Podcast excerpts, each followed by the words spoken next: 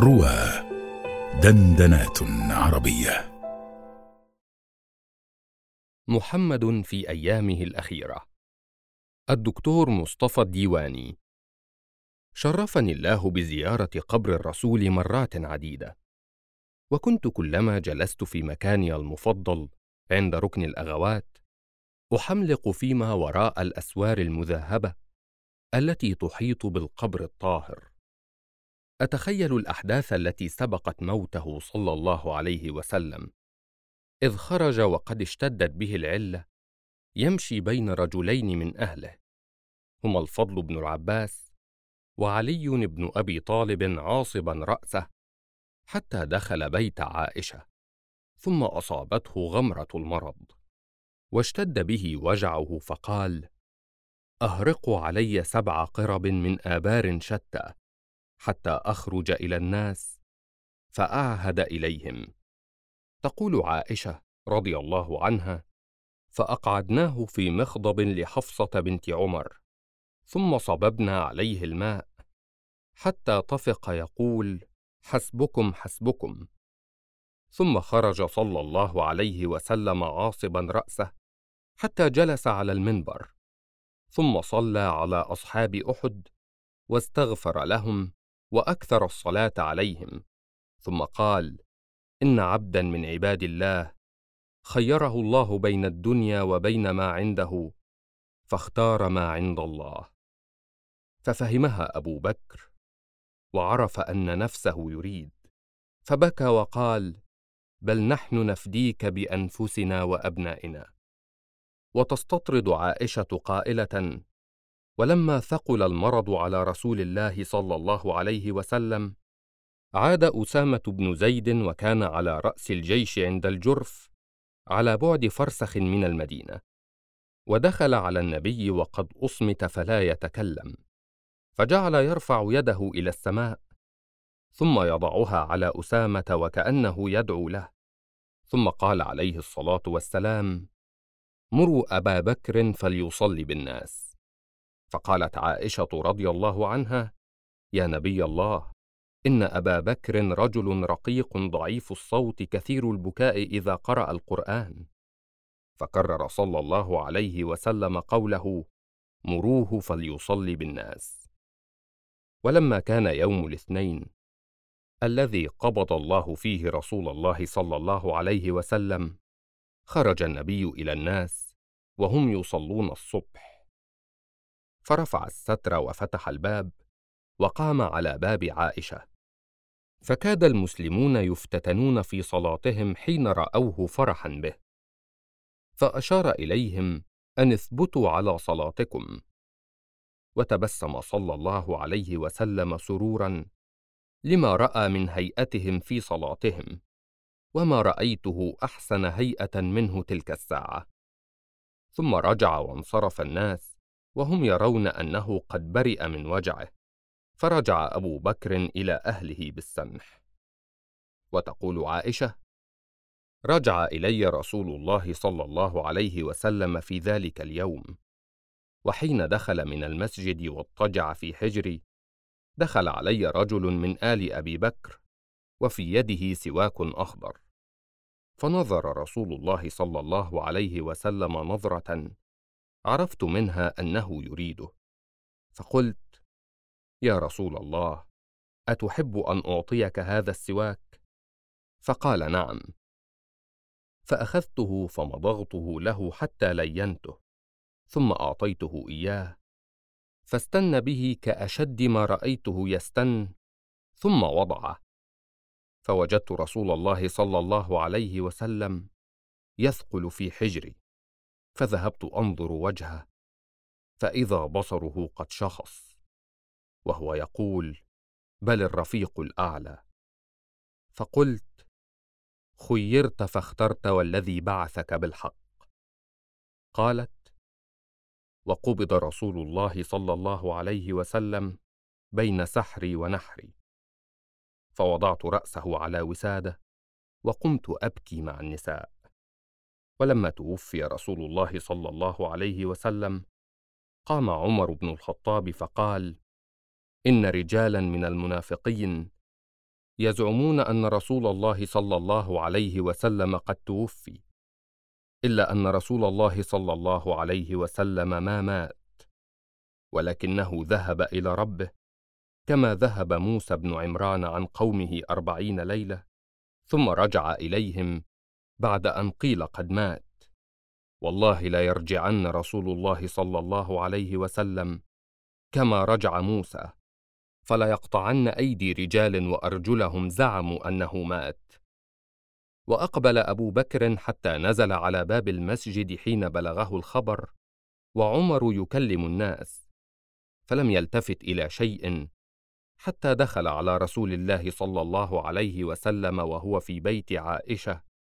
مسجى في ناحية من البيت وعليه بردة وحبرة فأقبل حتى كشف عن وجه رسول الله صلى الله عليه وسلم ثم أقبل عليه يقبله ويقول بأبي أنت وأمي أما الموتة التي كتب الله عليك فقد ذقتها ثم لن تصيبك بعدها موتة ابدا.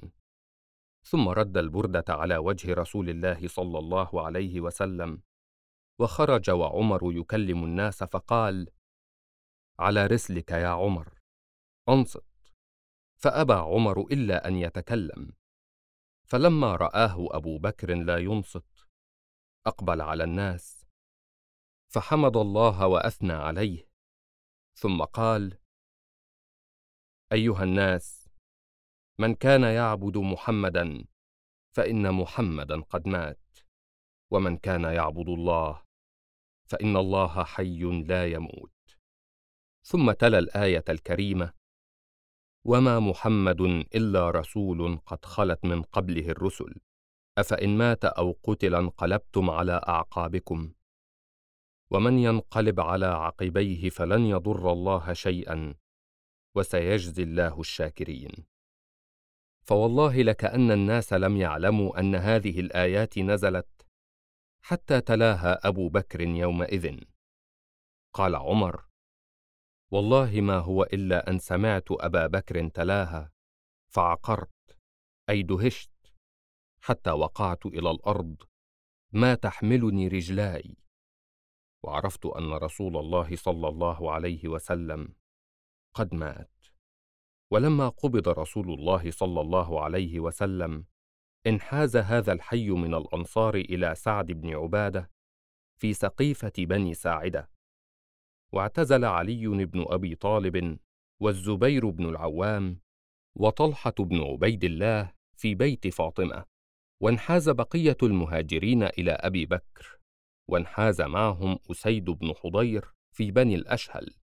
فأتى آت إلى أبي بكر وعمر فقال إن هذا الحي من الأنصار مع سعد بن عبادة في سقيفة بني ساعدة قد انحازوا إليه. فإن كان لكم بأمر الناس حاجة فأدركوهم قبل أن يتفاقم أمرهم. هذا ورسول الله صلى الله عليه وسلم في بيته لم يفرغوا من أمره. قد أغلق دونه الباب أهله. قال عمر فقلت لأبي بكر انطلق بنا إلى إخواننا هؤلاء من الأنصار حتى ننظر ما هم عليه. فلما بويع أبو بكر رضي الله عنه أقبل الناس على جهاز رسول الله صلى الله عليه وسلم يوم الثلاثاء. ثم إن عليا ابن أبي طالب والعباس بن عبد المطلب والفضل بن العباس وقثم بن العباس وأسامة بن زيد وشقران مولى رسول الله صلى الله عليه وسلم هم الذين تولوا غسله. وجاء أوس بن خولي أحد أهل بدر فدخل وحضر غسل رسول الله صلى الله عليه وسلم. وقد أسنده علي إلى صدره بينما العباس والفضل وقثم يقلبونه معه. وأسامة بن زيد وشقران مولاه يصبان الماء على قميصه. وعلي يدلكه به ويقول بأبي أنت وأمي ما أطيبك حيا وميتا. وكانوا حينما أرادوا غسل رسول الله صلى الله عليه وسلم قد اختلفوا فيه فقالوا والله ما ندري أنجرد رسول الله صلى الله عليه وسلم من ثيابه كما نجرد موتانا أو نغسله وعليه ثيابه. فلما اختلفوا ألقى الله عليهم النوم. حتى ما منهم رجل إلا ذقنه في صدره. ثم كلمهم متكلم من ناحية البيت لا يدرون من هو أن غسلوا النبي وعليه ثيابه. فقاموا إلى رسول الله صلى الله عليه وسلم فغسلوه وعليه قميصه. يصبون الماء فوق القميص ويدلكونه والقميص دون أيديهم. فلما فرغ من غسل رسول الله صلى الله عليه وسلم كفن في ثلاثة أثواب. ثوبين صحاريين نسبة إلى صحار مدينة باليمن. وبرد حبرة أدرج فيه ادراجا. ولما أرادوا أن يحفروا لرسول الله صلى الله عليه وسلم كان أبو عبيدة بن الجراح يضرح لحفر أهل مكة وكان أبو طلحة زيد بن سهل هو الذي يحفر لأهل المدينة. فدعا العباس رجلين فقال لأحدهما اذهب إلى عبيدة بن الجراح. وللآخر اذهب إلى أبي طلحة. وأردف قائلا اللهم اختر لرسول الله صلى الله عليه وسلم. فوجد ثاني الرجلين أبا طلحة فجاء به فلحد لرسول الله صلى الله عليه وسلم. ولما فرغ من جهاز رسول الله صلى الله عليه وسلم يوم الثلاثاء وضع على سريره في بيته. وكان المسلمون قد اختلفوا في دفنه فقال قائل ندفنه في مسجده. وقال قائل بل ندفنه مع أصحابه.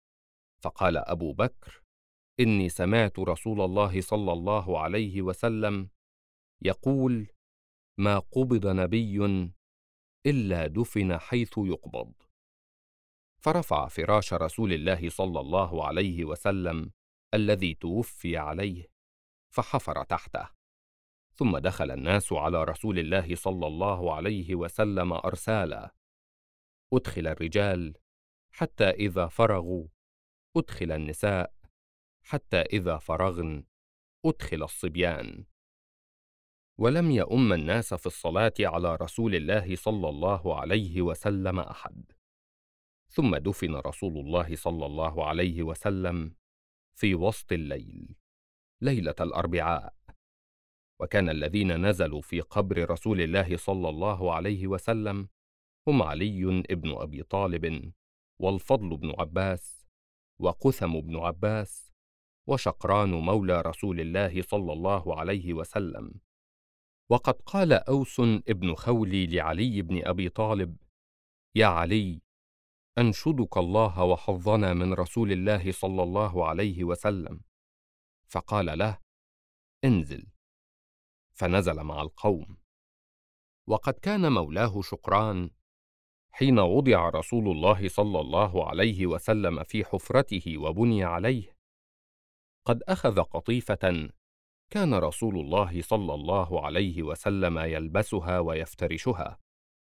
فدفنها في القبر وقال والله لا يلبسها أحد بعدك ابدا.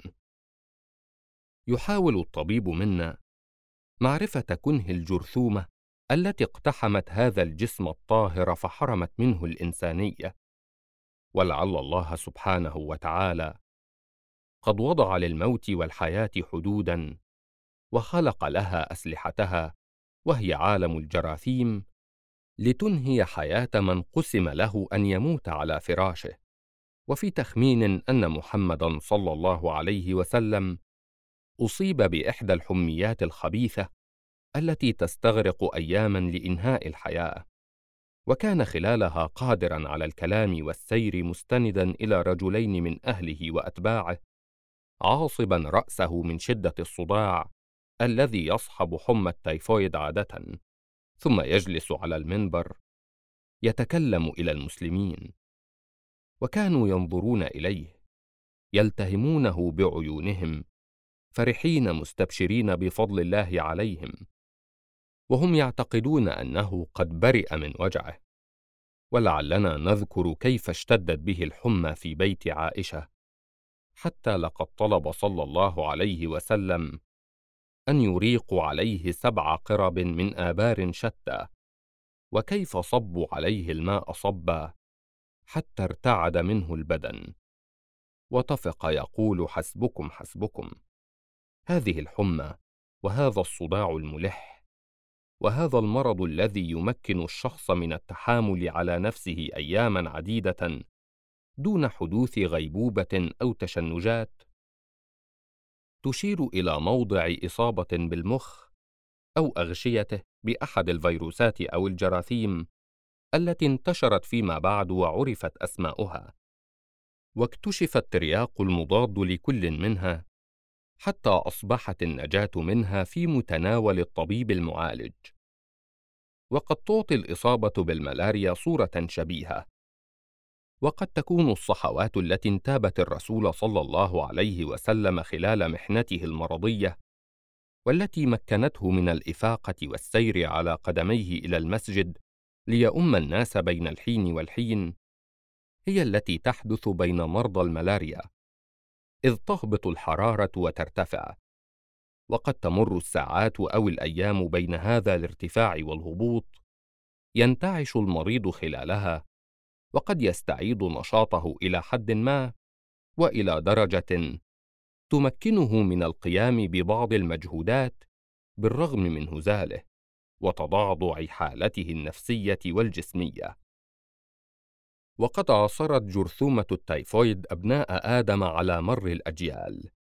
تضايق هذا وتعصف بحياة ذاك. ولم يعنى أحد رغم ذلك باقتفاء أثرها.